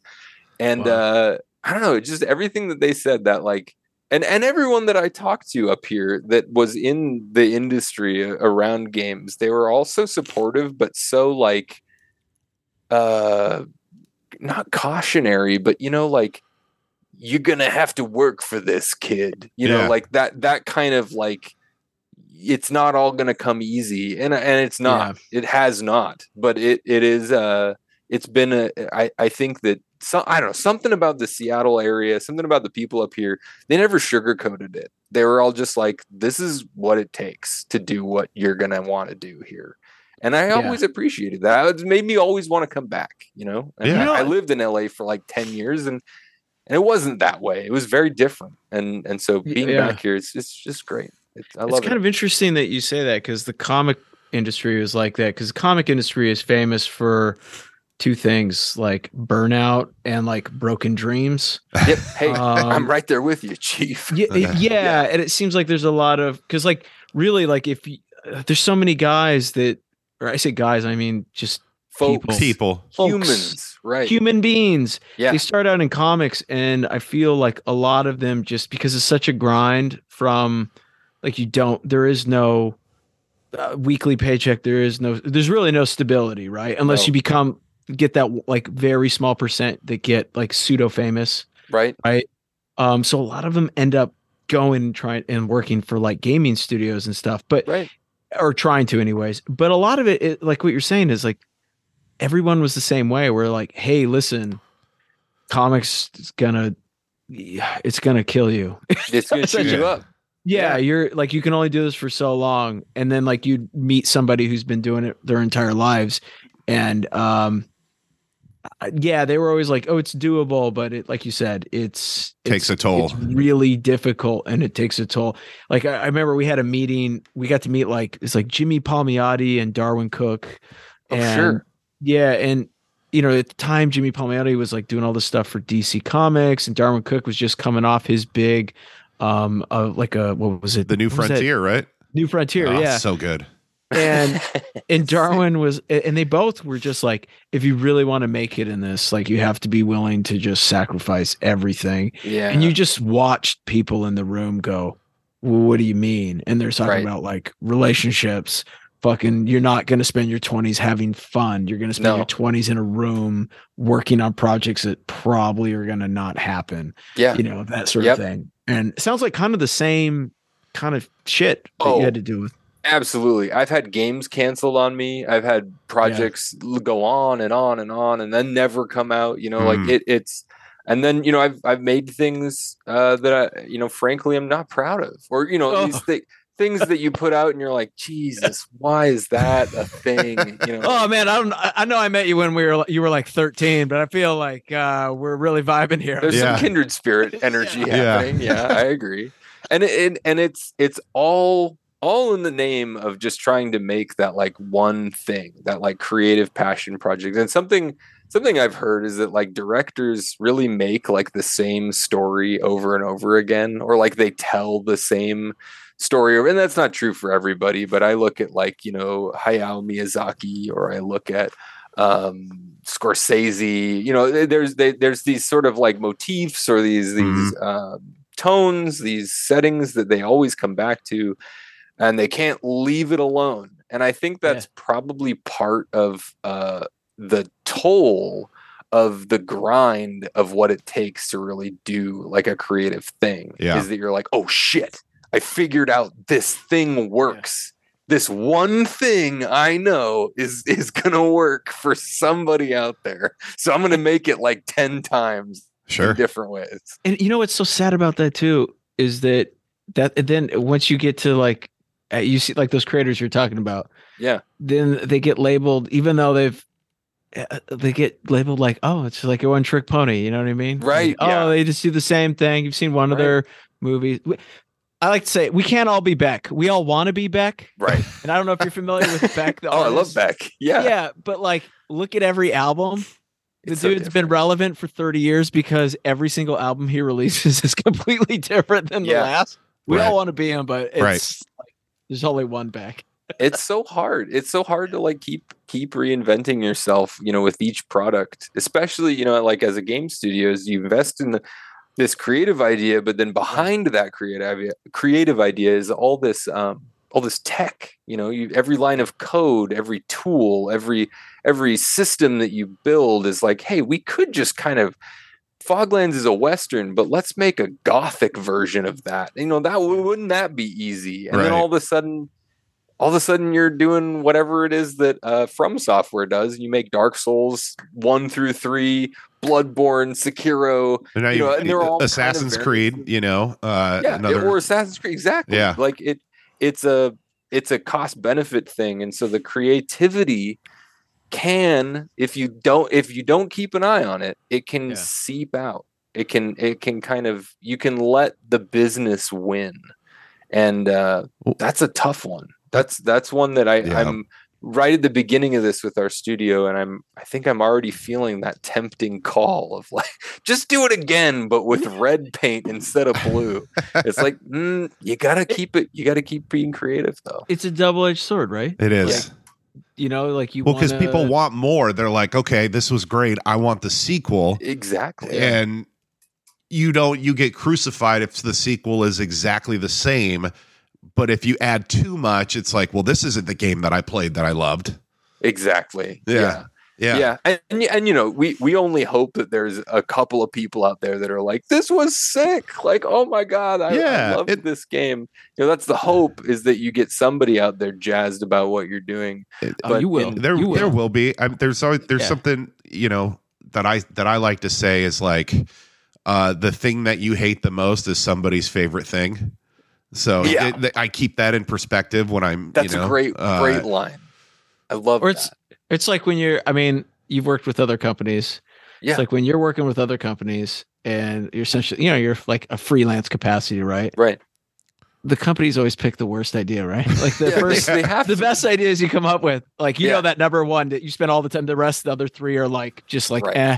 And that last one is just dog shit. And that's the one that was like, dude, number four. yeah That's the one. it's so You're like, cost effective it's so in line with our brand yeah oh man yeah yeah i feel it i feel it all the way deep down so what are uh so you're making it you you know the the foglands first person Yeah. shooter uh comes out halloween uh, I would love to know what are some of your favorite games that you like to play. oh oh wow that is such a big scary question for Ecco the dolphin. it's ecco it's just ecco the dolphin That's it. it's just throw it all out it's ecco I was Um, describing Ecco the Dolphin to my wife today. She had no idea what it was, which I was like, How are you a child of the 90s? You're a terrible person. We should be divorced. But, and I was explaining to her, and she's like, That sounds really weird. Boring. I well, was like, yeah. It is. it is it's pretty odd i mean you're a dolphin It- Yep. someone someone was My like i want to be a dolphin let's make It's a my game favorite game. Yeah. it's great It would it It's- would it's- be your favorite game. It's you know, it's Anyway. just pure freedom. It's basically the Grand Theft Auto of the ocean. That's that's all Yeah. what we're saying. Yeah. Yes, pretty much. Yeah. No, I mean, uh, so favorite games. Um, Or maybe games that you're currently playing. How about Sure. that? We could go we Sure, could do that sure. one. yeah, I mean, um, I was just before hopping on with you, you all. I was playing Stellaris, which uh, weirdly, I think it. Uh, I, I'm a big Trekkie. I love Star Wars too, but Yeah. I love Star Trek, and uh, you know, I- I think I just like the um, the promise and the sort of like arc of building a stellar empire and then like kind of watching it bounce off of other empires or collapse or grow or whatever Mhm. it, it has uh it, especially for foglands it's like if our little world of where the foglands take place is just somewhere out there in a stellar empire i think it just gives me this like wonderful little like giddy like oh there's so many other stories to tell. Yeah. there's so many other planets with weird problems um, or or or adventures to be had on them. So i i've been really enjoying that. And and for the same reason i've been playing a lot of rimworld which is a sort of frontier colony adventure uh story storytelling simulation game these are really weird games uh that that i think i i'm probably like kind of on the fringe of but if i were to like really go back to some of like my favorite Yeah, favorite let's hear it. Let's get into it. I think I think like the Elder Scrolls 4, maybe Okay. maybe Elder Scrolls 3 taking it back to like the RPGs of the West. Mhm. Baldur's Gate. I'm a big Baldur's Gate fan. Yeah. Um you know, anything that has a story that has choices Yeah. uh, and that has kind of that like mosaic of interactions of like I'm casting spells, I'm fighting, I'm talking, I'm a swashbuckling. I think that's where games are their best. I agree. I, I, I think that's that's the most fun. I know? need a- I love racing games. I Yeah. love card games. They're they're fun. But I, I like this attempt to capture and and reflect human experience that comes out of those Yeah. kinds of RPGs a lot. I think games are interesting because you have to make it. You, first, you have to make it fun to play, but you Mm. also have to make it an interesting enough story to keep you to keep you going. And like you know, Yeah. I think you find even people like fall in love with some of the stories of some of these games. You know, Oh, absolutely. um, and that's just so it's it, it's double edged, it's double sided, right? Yeah. with that because you can have Completely. the you can have the best story, but if it's not fun to play, yeah. you know, Exactly, and you know, we we made a lot of narrative games, which is a, Mhm. a, a genre now. You know, of, yeah, of like sort of Telltale a- and yeah, yeah, yeah, yeah, We we did that a lot before we made what we just did, and um, you know, a lot of it is is dialogue based. It's Mhm. choice based, really fun, Mhm. and it's for an audience that you know maybe doesn't want to have that aspect of mastery of like I'm gonna be good at this video game. I'm Right. just going to experience an interactive. Uh, you know simulation uh, i'm i'm going to kind of just step through something i'm going to motivate an adventure on my terms we wanted to make sure that there was some of that but that we also really wanted like a jump button we wanted you Right. to have we wanted you to be able to like punch stuff and shoot Yeah. stuff and you know like get it get a little grittier get a little Yeah. like in more you know more you know find the fun however you want to find it in that experience and so you know that it's hard to do that it's hard to tell a good story and make a fun game and hmm um you know if anything it's just you know we, we're just aspiring you know we, we want to see where this goes and and you know keep building on it That's great. Oh, that's so good. You're making me wish I played video video games. Man, I wish I was a gamer a bit more because I don't. I haven't played anything in such a long time. that's okay Uh, it's that's never all right. too late to start That's right. Chad. That's true. That's the right. last thing I played was God of War 2. Great game. hey that's a sick game have you have you Yeah. seen anything about the new god of War? oh, they're so 'Cause they- good. They're so I do like- Bry Bry has hooked me up with some clips, like when the Okay. newer one dropped. Okay. Uh, I think you sent me a clip. It was like uh, his interaction with Thor and all Yeah. that kind of stuff. Yeah. Like, there, it was just one of those where I was like, "Oh man, this does look." it is really good. con- it is very good. time Like, consuming. Well, it, It it is. some of some of these Yeah. games they're they're so good. They bring you like you get like emotional emotional reactions playing some of these games. Like it's Yeah. it's pretty wild. It's also I get that's what I get a little bit too invested emotionally. Um, uh, your your aunt uh, could tell you some stories about old Oh, uh. Trail Boss and I. Uh, yeah, waking everybody up at uh, I don't know two in the morning, and right um, you guys shut up! What are right you doing? Is we're yelling at the TV like idiots. right you're um, just trying to beat halo 2 on legendary or whatever it is Yeah. you're- exactly. yeah I know I, I know you i know what you're doing Yeah. Yeah. Oh yeah. Yeah, yeah. It was just Halo Two. Yeah, Halo Two. Yeah. No, Yeah. and and I think that's maybe as we get older, it's harder to find those moments where you're like, I'm about to throw this controller at the TV because I'm so invested. I'm so in this. Like Mhm. I'm Yeah. I'm just so like the and and you know, games are trending, I think, towards, you know, broader audiences. They're trending Yeah. towards, you know, not all of them, but but there's a lot more, you know, want to capture bigger bigger markets and Yeah. um, you know, I, I think something of what we want to do is try and make games a little bit more opaque. Like, like Yeah. not everything needs a tutorial. Not everything needs to tell you exactly what to do. Yeah. You know, sometimes just throw yourself into a thing and chase down something that you're curious about. And and that is another aspect of games that is really unique to games. It's Mhm. like, what are you here to do? Like if you're reading a book, each word comes one right after the other. But in a game, I don't know. Do you go left or do you go right? Do you jump or not? Do you die or do you win? Like all of Yeah. the possibility space and exploiting that possibility space. I just love that. You know, It's so I- fun. yeah. I, I, oh, go ahead. Sorry, bro. I was just to say, so this is uh, a single player story game, Yes. correct? Yes, correct. Awesome, awesome. Uh, Yeah. So let me. I want to get your take as somebody who works in in in the gaming industry. Sure. Uh, uh, single player story games versus like Call of Duty or Fortnite or something like that. You know, where everyone's playing together. Yeah. Which, What like- which one which one's better? What, no, what no, is no, I don't know necessarily which one's better because I think they both have their perks. But like, sure. w- what do you prefer? it's a you know it's a preference based thing i think as a as a as a dad i really like my single player stuff right now Yeah. like I, I think it's it's nice to be able to pause and just be like okay i need to set this down because there's a poop explosion in Yeah. the other room Yeah. and i gotta figure that out um but the the multiplayer stuff when i when i get time and i can get my boys online Right. and we all jump into you know playing Warzone or Deep Rock Galactic or whatever whatever the Yeah. multiplayer game is.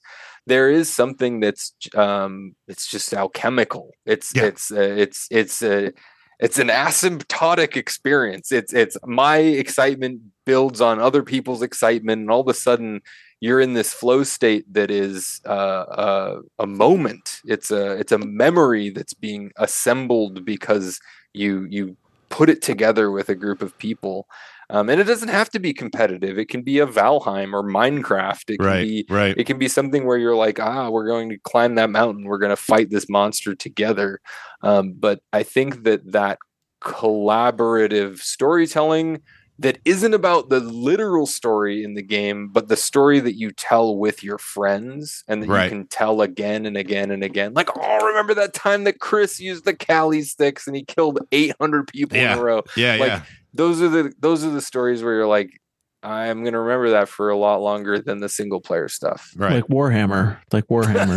Exactly. Yeah, like Trail Boss and War Warhammer. Absolutely. no, Let me. I- Uh, what are your guys? Well, uh, this is for Bry too. What are you guys' take on some of these games uh, that are? Um, these are like the only times I've been ever like, I guess, tempted to actually invest in a system. Uh, most of the time, it's like Steam. I think it's Steam. Is that what it's called? Yeah. Is that the yeah, one? yeah. Yeah. The, the PC Uh, platform. Yeah. Yeah, and it's always these games that are more environmental experiences where like uh, like there was this one game it was like 10 years in development. I don't even know if it ever even finally got released, but it's called Saurian and it was just like you were a Oh. dinosaur and you Yeah. lived in this environment and all it was was just you going around. Sometimes you interact with other animals, sometimes you would just go and survive. But I had a friend of mine uh, years ago. He was playing some game that was like you were like a wizard, a space wizard, and you were just exploring different planets that were devoid. Most of them were devoid of life, and you just you, Huh. you would just go to like crystal What's to crystal and StarCraft? teleport you. I can't even remember what it was called. It was a long time ago, but Yeah. uh, uh, and I, I was just always curious about those because like you doesn't seem like they come out very often. I don't know. I don't think they're very popular. They're kind of niche games, but I always from like a therapeutic standpoint, like a decompressor, they always just seem so fascinating. But I don't know. I don't know I if those dude, are I use video games to decompress like Oh, absolutely. all the time and sometimes when I wouldn't even want to this was like probably a year 2 years ago maybe even 3 years ago when I wouldn't want to like do a story or like play a certain mission or do anything I would just pop on Red Dead Redemption 2 and just go play poker for like Yeah. an hour and just and just go play go to go in one of the saloons and play poker like you know that's awesome. yeah just ride a horse into the sunset Yeah. until it Yeah. goes down. Yeah. absolutely. And uh, you, there's a there's a subgenre or it's a it's a genre in itself that's called an immersive sim, Mm. and Okay. um, it can be very interactive or it can be very simple. But really, it just comes down to like I'm here to embody like a role, a very specific role. Yeah. And in Red Dead Redemption 2, I'm a cowboy. I'm gonna I'm gonna jump on a horse. I'm gonna shoot some guys. I'm gonna play poker. Um, but they capture quite a, an array of things that you can do. Uh, Wanna rob a train? just like like Mario jumping on Goombas. You know, Yeah. it's like Yeah. it, it's you you have a spectrum. And like even the Saurian game that you're talking about, it's like, yeah, I could I could fight stuff, I could just kind of wander around as a dinosaur, but that experiential joy of just like, wow, this is what I want to do right now. This is speaking to me. Um, Yeah. you know, it, it's uh, that that immersive nature to it is uh, um, I, I, something again. It's just so unique to games um, Yeah. that that uh, it, and it's probably so unique that and it's so niche that you like you said you rarely find games that really try and like hit that nail squarely on the head and Mhm. say this is just a really odd you know you're Yeah. you're a robo duck uh janitor immersive sim like that's just Yeah. so weird of Yeah. a pocket but some people out there and maybe that's what they were you know, Yeah, the it seemed like like with Saurian, to, it seemed like everything that I read. The only knock on it was that because it was an indie game, and I think it was very limited uh, Yeah. resources. Um, I, I think people found the limits of the environment very Yeah. quickly, and we're like, "I want to go check out this mountain range," but it when's the patch coming or when's the update? Yep. and it just ne- it, I don't think they ever came. You know, I don't. I mean, like I, the game was like you know five years delayed. You know what I mean? Like I remember investing in it a little bit, like on one of the Kickstarters or something like Yeah, 10 yeah, years yeah. Yep. And then nothing. I finally just got the the book that's got all of the like The art? illustration, all the Yeah, art. yeah. Yeah, yeah, because Yeah, yeah. like the the book actually was like super scientifically accurate, like with all of the the art. that's and- rad it was very impressive, but it was just I think it was one of those they just it was too big for how small they Mhm. were operating in. And Oh, they yeah. just they weren't able to to I think fulfill everybody's kind of hopes and desires.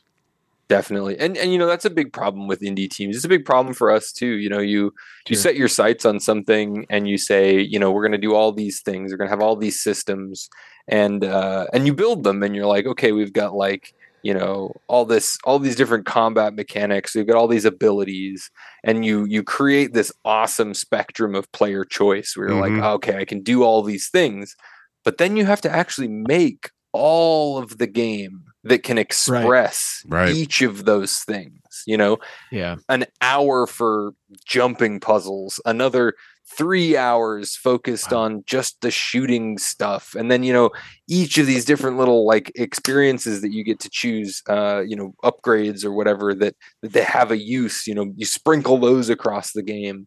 Um, and you know, sometimes i- I'm sure you guys have played games where you're like, why is this here? Like what, why, why, Yeah. Yeah. Yeah. what is the Yeah. point of this mechanic? I don't understand. Was there ever a plan to use this? Sometimes devs, and I'm sure it's in our game too, it's just like, yeah, I don't know. it's just there because we made it and then we didn't get to put it everywhere that we wanted to. Yeah. Like one for us is we have turrets in our game that are like these, we spent so much time on these things, but they're they're like you can throw a power cell into them and they'll turn on and they'll shoot, you know, kind of like aliens or Mhm. whatever. You know, they're Okay. like, you know, fight monsters on your behalf. But they also can be set up so that they shoot you. And um, we spent a lot of time on them, just like dialing them in. But there was a big period of production where we were like, I don't know if we're going to be able to use these because they're just so complicated. And then we kind of like tightened them up and okay, this works. And um, and so they're only in like you know maybe a dozen levels Yeah. out of like a hundred.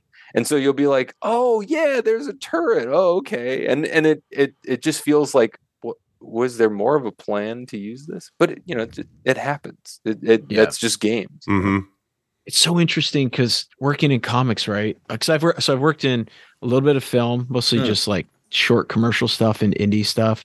Then I, I've primarily worked in comics, and then I've done just a little bit of like, um, uh, I guess gaming, but like mostly for like, uh, like handheld like uh phones and stuff like Yeah, that. yeah, like yeah.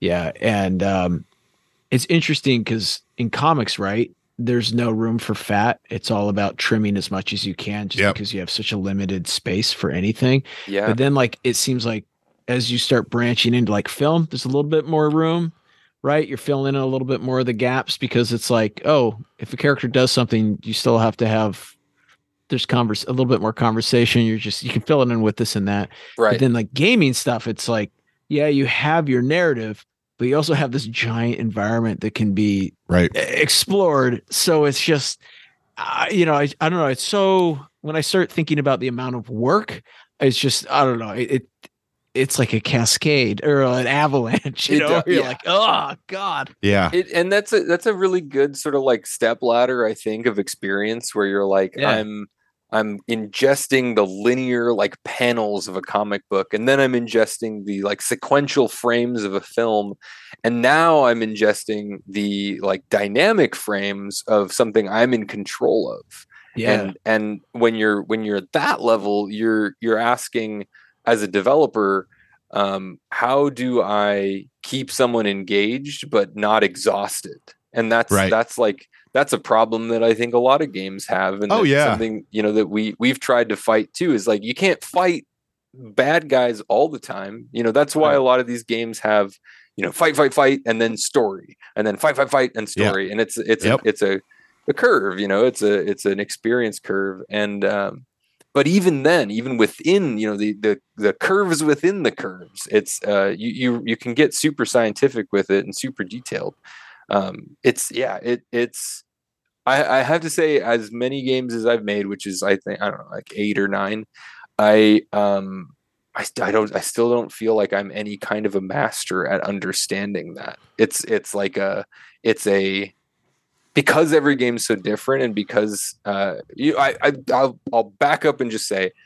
I've I've had someone describe to me every video game feels like a startup in itself Mm, where you Oh, just you are proving to someone that this is worth their time. It's new, but right. it's not too Oh, new that's a good point. it's it's evolving on something that they they feel in the back of their mind like oh yeah i played saurian or you know i played i played these games a long time ago like hey this is kind of like that um and that that startup nature makes it really uh it makes it uh difficult i think to crystallize learning into like Yeah. this is Mhm. how a video game is made you know start to finish yeah.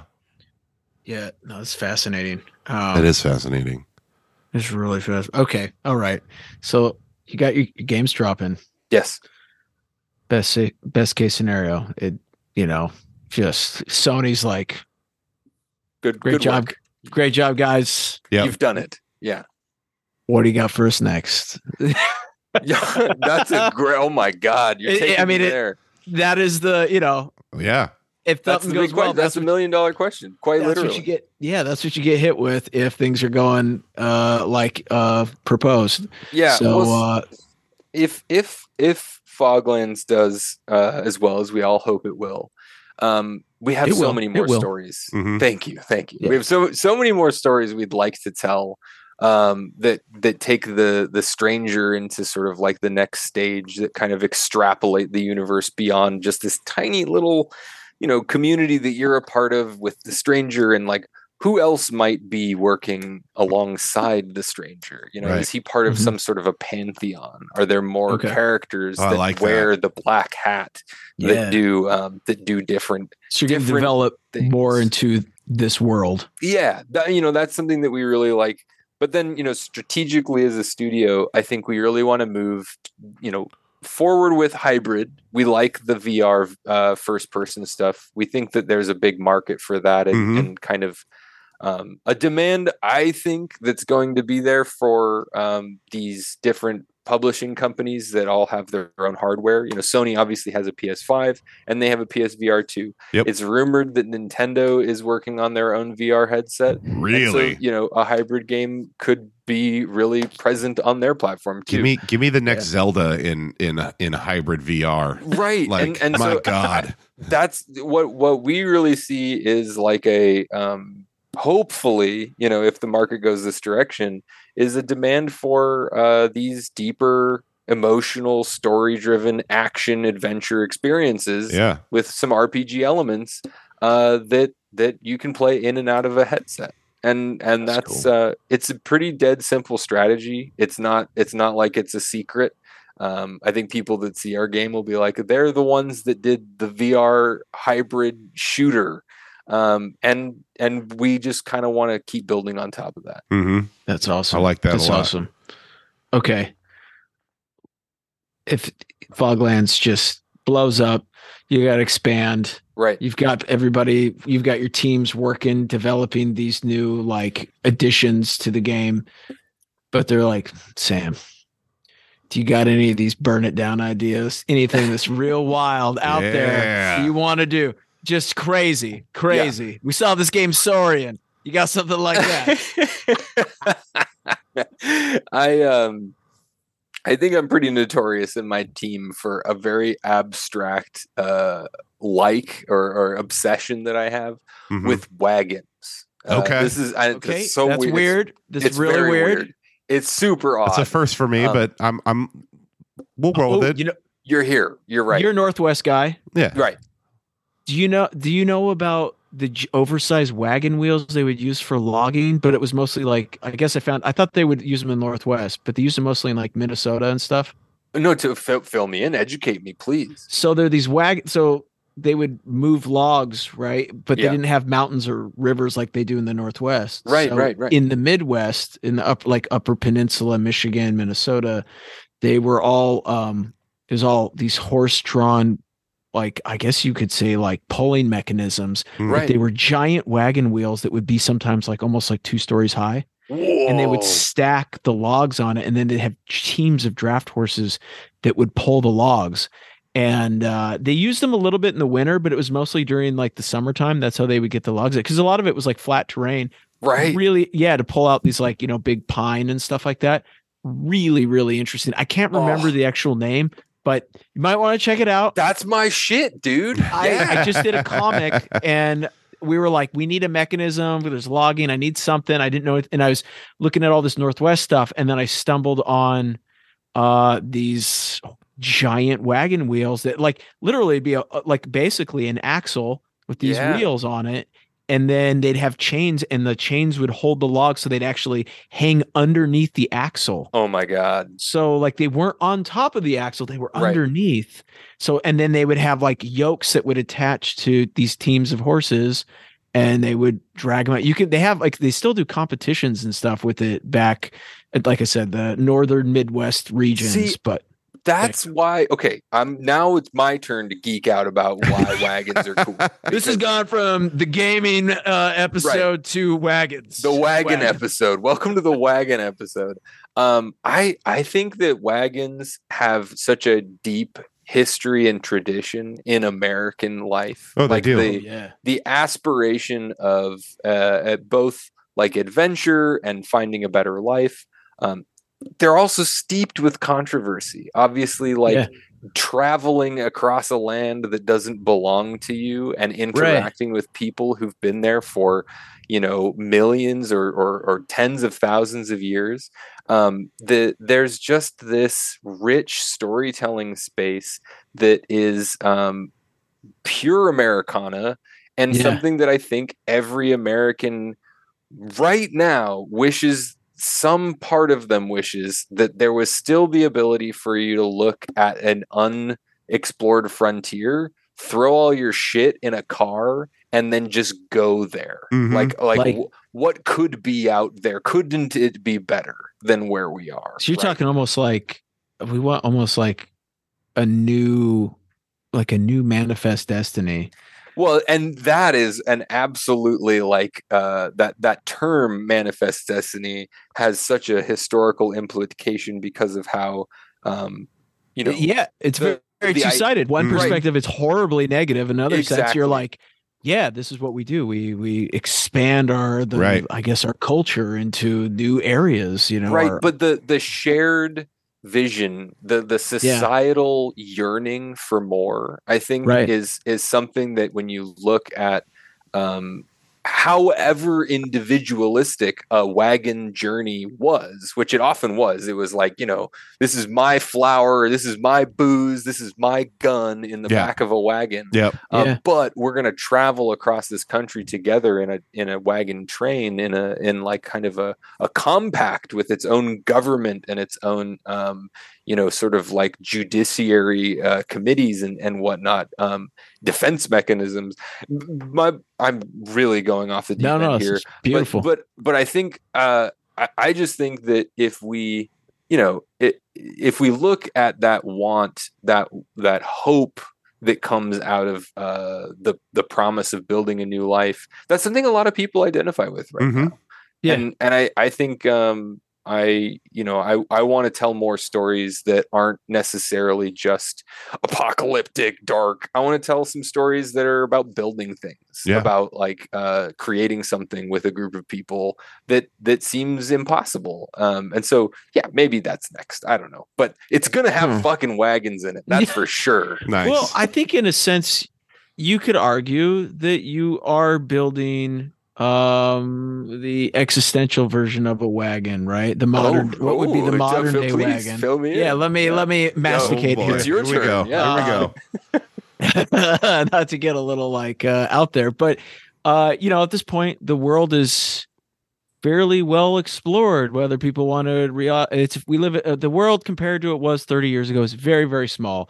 You know, we can watch wars in real time. Yeah. We can we Mhm. can connect with people that it used to be. You know, like my dad's one of his best friends lived in Australia when I was a kid Yeah. and like that was a once a year experience where he would do a phone call with him. That was a big fucking deal because it was Right, going to cost a a couple hundred bucks. Yeah. Where now it's like, you know, I'm in Alaska, you guys are in Washington, Yeah. you know, but we've had people on this podcast in real time that are like in London. You Yep. know what I mean? yeah, it's everywhere in the world. yeah. and it's no big deal. It's easy now.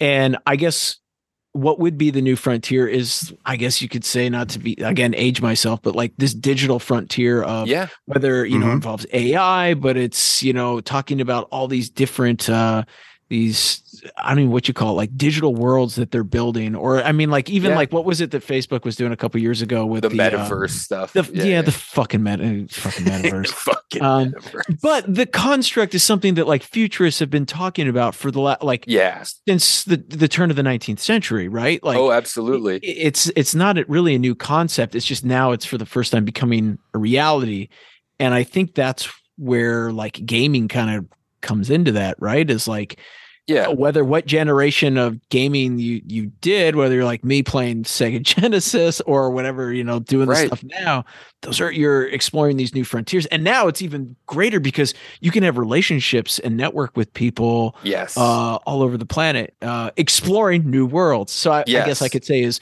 you're creating that uh, that digital Oregon uh, Trail. Oregon Trail. That's right, baby. You know, Yeah. Yeah. you know, it- I mean, like in a, in a weird way. I don't know. know it, and it it's uh i think that's part of the like the joy of making these kind of interactive spaces is it's a you know it's a little bubble you know someone pays into but within that space within the domain of the game that you've created you do have this authority to sort of say what is and what isn't you know what's true and what's not um and that's a big responsibility it's it's a lot of uh burden but it's it's like a it's something that i think I try to treat with an amount of you know sacred duty. You know, it's, we're just making fucking video games, but like it's it's still like it. You know, that's why going back to one of your earlier questions of like what was this big hurdle for us. It was a huge decision to just be like, we're not gonna just make another western. We're Yeah. gonna Right. we're gonna try and try and say something different. Yeah. And- yeah, you and don't want to be just another. Red Dead. You know what I Yeah. mean? Like the Red Right. Dead's there. We're everybody's very familiar with it. We don't Right. need that again. Right. That that Yeah. that game has sort of like said what needs to be said. They really followed in the footsteps of your of your spaghetti westerns and sort Yeah. of, you know, told that story but in an interactive way. Um, and I love those games. Um, but you know, it's I think it's our job as a smaller studio to just try, you know. Oh yeah. If you Yeah. if you don't try, you won't know. And I think that's Oh, what we're yeah.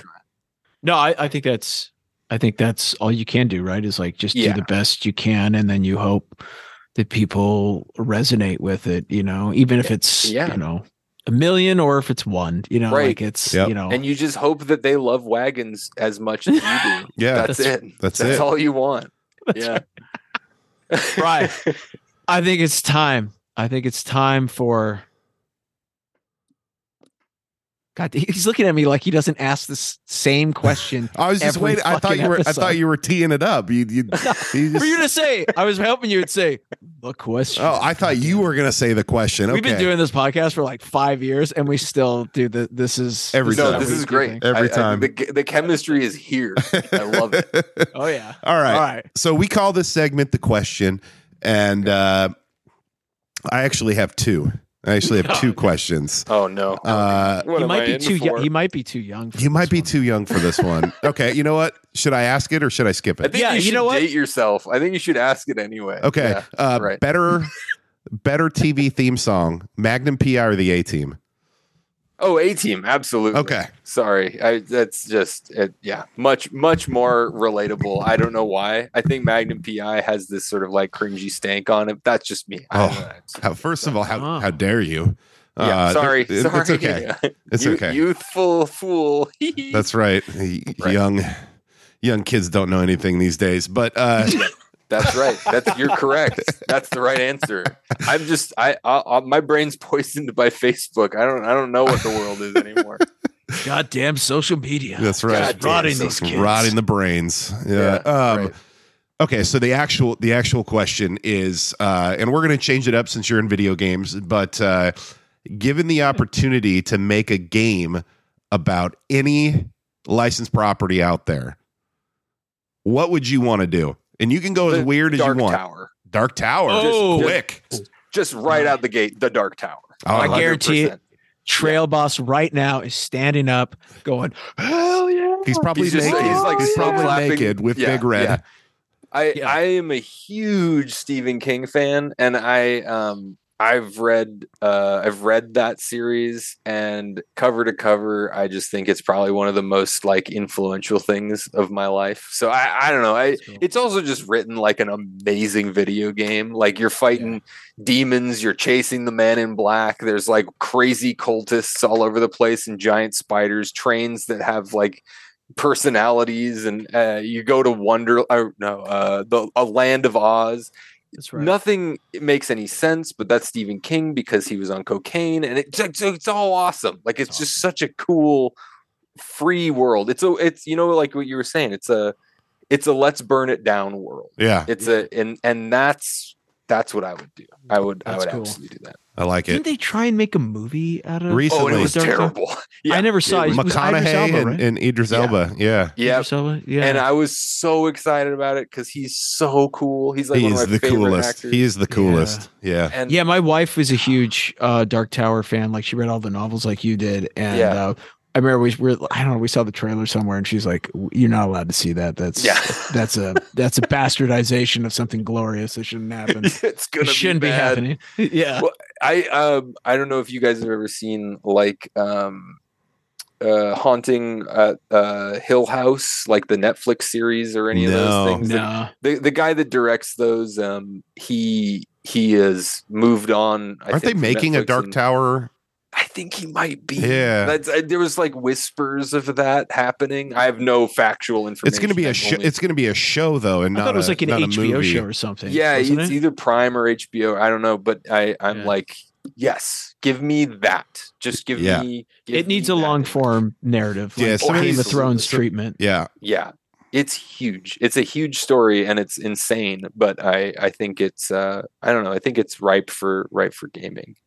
I, I hope that was an adequate answer. I loved to your it. question. Yeah. Okay, there's yeah, no. okay, there- listen, there's no wrong answer. There's Great. no wrong We've- answer we've to had- the question.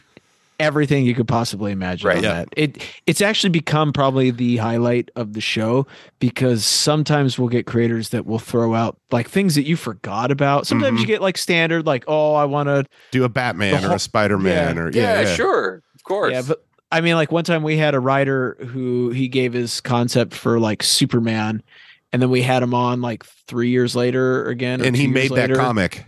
Yeah, and that, and it was for that book. It Yeah. was for that book. He Yeah. got that Sick. So opportunity. have you heard and- uh, Superman Space Age by Mark Russell and the Allreds? Oh Uh, my god! Okay, so if you haven't- made that. It's actually really Yeah. Superman Space Age is it's one of my favorite Superman books now. That especially Oh. like modern day. But yeah, so we asked him that and he he basically down the laid out thing. yeah, he broke down the entire first issue of the book and then yeah, 2 years later we had him on uh after that. for the book. For the book. Oh my yeah.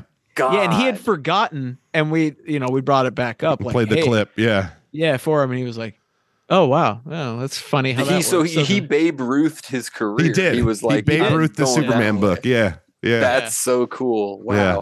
So I think that's what I'm doing right now. That's I like I'm, it. I'm yeah. calling you're, it. You're Babe Ruth and Dark on Tower. the Dark Tower video game. Okay. Yeah. Sony, let's go. We know you're listening. Come on. Yeah. Yep. Yeah. Please, go. just you know, I'll I'll do what I got to do. Here You we guys go. see- I'll, we'll come back together in a few years, and I'll, I'll That's let right. you know. But but in the Sony, but in the pull the meantime, in the meantime, we've got the Foglands that's coming out on Halloween. that's right. Absolutely. All right. Okay, so as a guy who's not a gamer by any stretch, but I'm like, that's it. I'm investing. What would be? What were the? What are all the platforms that this game will be available on? Yeah, so you can play this on uh, PS5 and PSVR 2. Uh, so Okay. either one. If you don't have a PSVR 2, don't worry about it. You can just pick it up on PS5. Um, it'll be coming to other platforms eventually. Um, but I think, you know, at least for now, look for it there. Um, and we're we're really just happy to be bringing it to this awesome platform. You know, Yeah. it's got like the resistive triggers. It's got the headset rumble. The headset, uh, if you're playing in VR mode, has eye tracking, which we didn't get to talk about a lot of the technical stuff, but like Oh, it knows where you're looking. And so if you look at an enemy and you like throw a can of beans, we like calculate the arc to like baseball pitch the can of beans at the enemy. And so you like feel like you're this Indiana Jones like bar fight monster mash kind of guy. And Cool. it's uh, yeah, it's it's pretty it's pretty That's badass. that's been So next play- on my play our video list game. is to get the to get the VR two. I haven't got it yet, but I it's on that's my list. Crazy. Well, this will hold you over in the meantime. This and Spider Man, I'm sure. Will, Yeah. you know, it'll, it's co- cover your bases. Yeah, it'll cover the bases. Absolutely. Absolutely. Okay, well, before we wrap up each episode, we we like to kind of go over what everyone uh, is taking in, and usually that involves comics. But we can, uh, we'll depending on the guest background, we'll sometimes change that up because sometimes we have people on that just don't read comics. You know, they'll they'll work in film or something Sure. something else. Yeah. So uh, I don't know if you read a lot of comics. Sounds like you're fairly is Some, uh, what some some. Yeah. Okay. Is there anything that you're uh, reading at the moment? Uh, not to you know to play a little book club here. yeah. So uh, I, I checking out? got I got two, and I'm trying to find where I put it. Uh, right. somewhere around here. Uh, I got Headlopper, Oh, um, and nice. then uh, Skull Kickers, which are bothly like like weirdly associated with the cranium. Like, bo- Yeah. bo- both are about that. Um, but one I think skews a lot more. I, I read uh, Headlopper more for the art, and then I Okay. think Skull Kickers has this really fun kind of D and D adventure story um, of like you know weird cowboy and dwarf with two axes as they like hunt monsters. right. Uh, both are great. They're great. They're I recommend both. They're awesome. That's cool. nice. What, what do you guys? What what's Oh yeah. Yeah. So I am still uh I'm still making my way through Pluto, so I'm on volume uh volume 5 right now because the the anime comes out this week. yeah. Uh, so I okay. can, I'm really excited. I need to finish this before.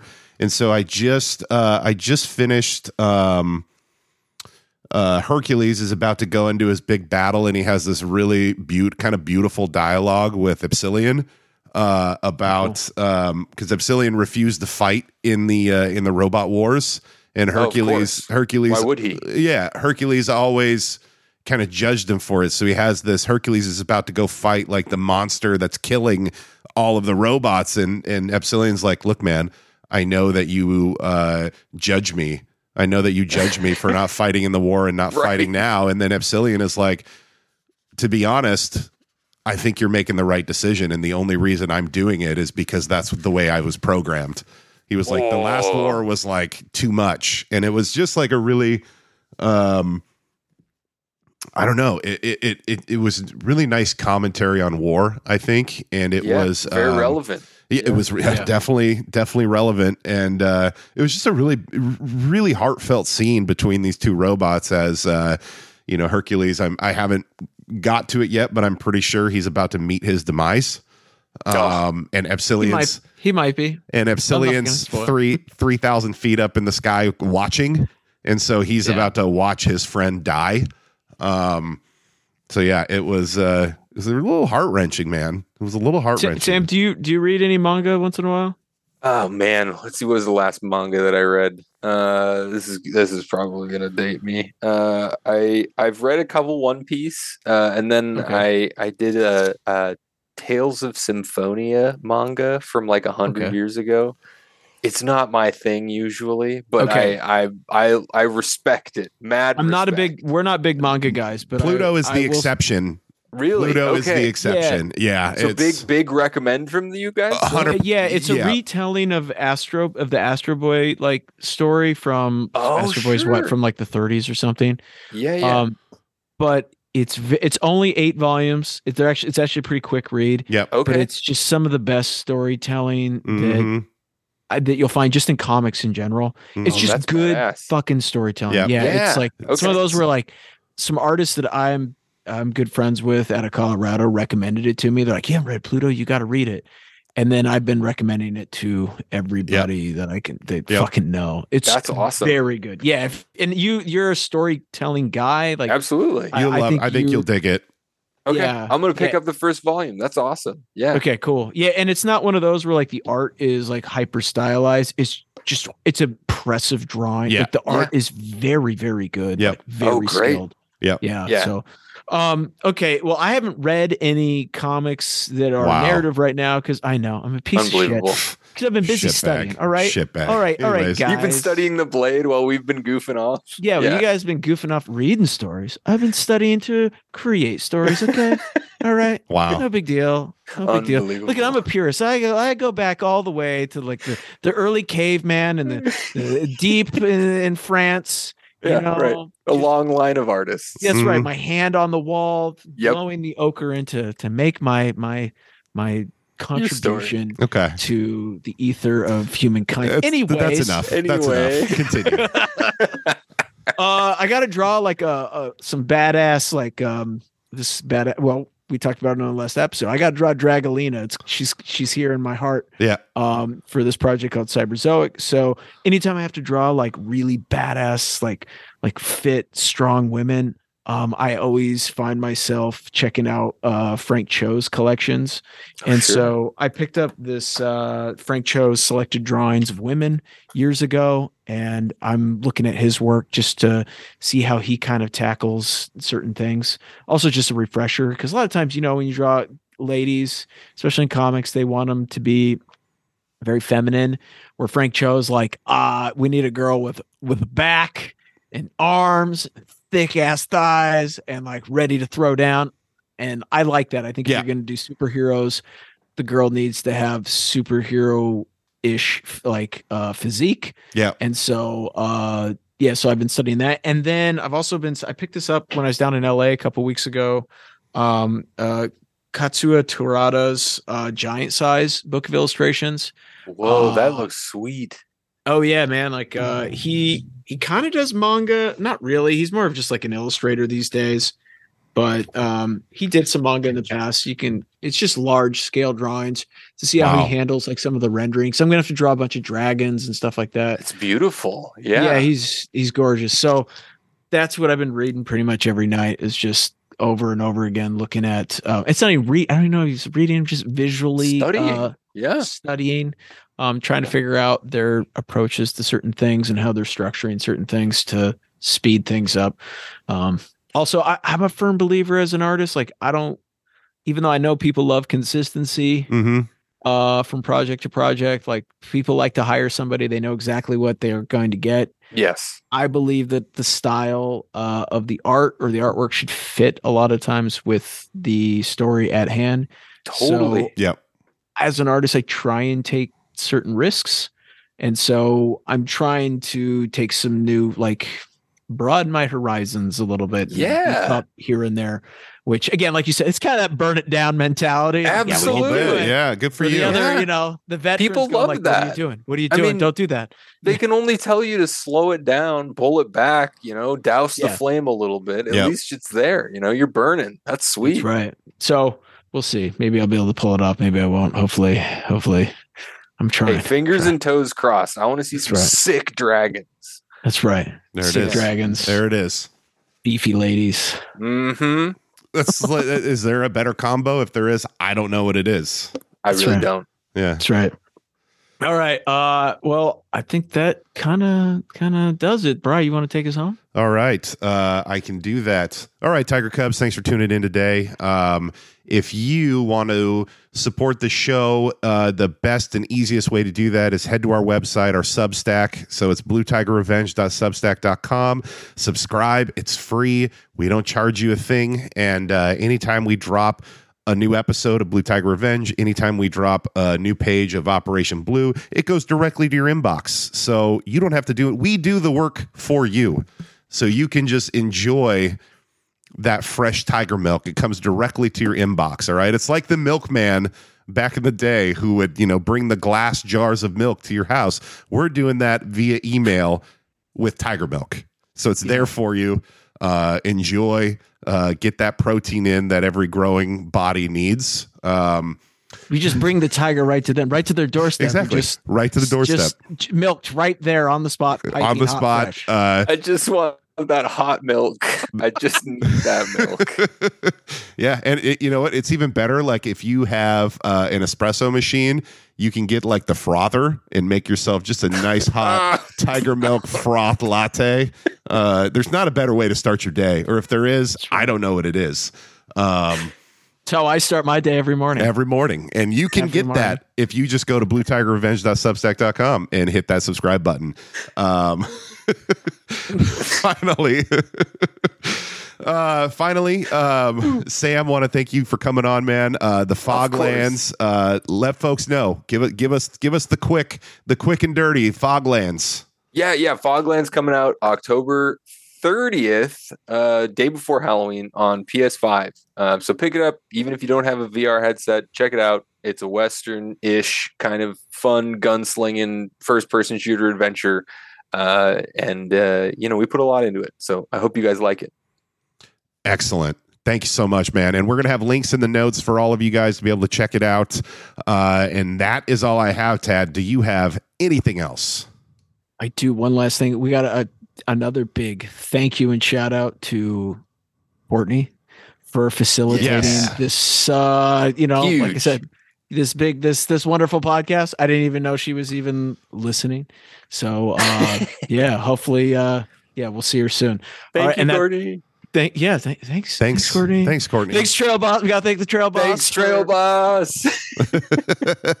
Oh, and I'm I'm all out. That's it. That's the last of my Tiger Milk. all right. Well, if that's the case, what time is it? Hit the music.